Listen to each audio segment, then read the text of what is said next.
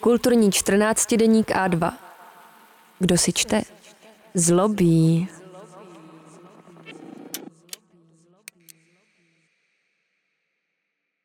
Tereza Stoklová, Nekrolog za milion slepic.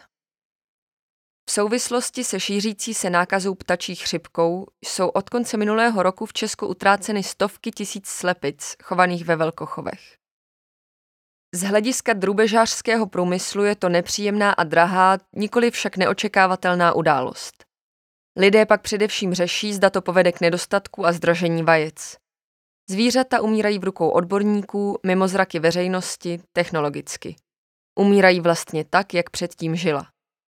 Až na vzácné parlamentní debaty o přijatelnosti klecových chovů jsou život a smrt průmyslově chované drubeže rámovány jako záležitost technologická a ekonomická, nikoli etická a politická. Industrializace drubeže je přitom jedním z nejsilnějších výrazů doby, ve které žijeme, tedy antropocénu. Podle studie uveřejněné v roce 2018 ve vědeckém časopise Royal Society Open Science vedly šlechtitelské zásahy a chovné technologie k tomu, že se od konce středověku více než zdvojnásobila tělesná velikost průmyslově chovaných brojlerů a od poloviny minulého století se zpětinásobila jejich tělesná hmota. Lidé jsou závislí na drůbeži jako zdroj potravy. Zároveň se však sami slepice staly životně závislými na lidech. Bez jejichž zásahu ve své dnešní podobě nemají šanci přežít. Celková masa domestikované drůbeže přitom přesahuje masu všech dalších ptáků na planetě. A kosterní pozůstatky brojlerů jsou dnes stratigrafy považovány za jeden z indexů antropocénu jako doby, kdy činnost lidstva přetváří geologickou historii planety. Ať už pro maso či vejce, drůbež je dnes mnohem spíše vyráběna než chována.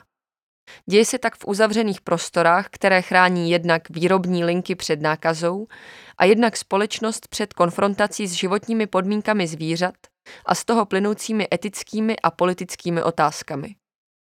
V současnosti probíhající nákaza ptačí chřipkou a vybíjení drůbeže vyžadují ještě důslednější hygienická opatření a uzávěry než je obvyklé.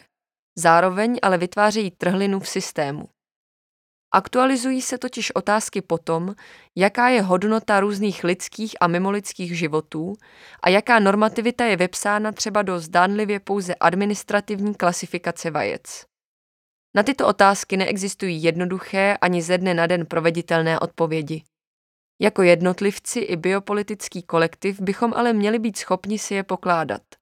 Tedy zůstat s problémem, jak říká bioložka a historička vědy Donna J. Haraway a postupně formulovat takové materiální, stravovací, zdravotní či veterinární odpovědi, které budeme schopni sami před sebou, ale i před slepicemi a planetou obhájit.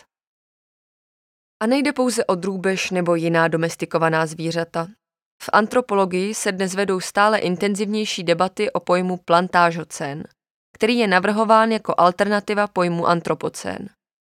Plantážocen staví do popředí zemědělství a lesnictví jako klíčová pole probíhající antropogenní transformace světa a tematizuje naléhavou problematiku nerovného zapojení různých společností a sociálních skupin do tohoto procesu.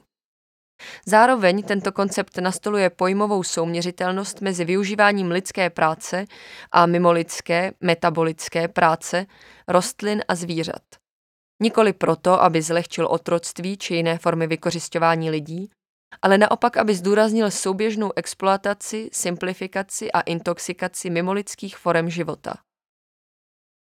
V plantážní produkci plodin a lesů jsme zapleteni všichni, bez ohledu na své stravovací návyky. Zároveň ale i v Česku nacházíme příklady toho, jak nadvládu plantážního zemědělství oslabovat. Například skrze zahrádkaření, které u nás představuje poměrně vysoký podíl pěstování ovoce a zeleniny. Nakonec i tuzemské lesní monokultury svědčí o tom, že plantážní logiku produkce lze různým způsobem vychylovat nebo na ní parazitovat houbařením či sběrem dalších plodin, které se nepodílejí na produkční funkci těchto továren na dřevo. Už dnes existují horší i lepší způsoby, jak v plantážocénu mezi druhově soužít. Hromadně usmrcované slepice nežili dobrý život. Bude znít jako sarkazmus přát jim, aby odpočívali v pokoji, ale přála bych jim to.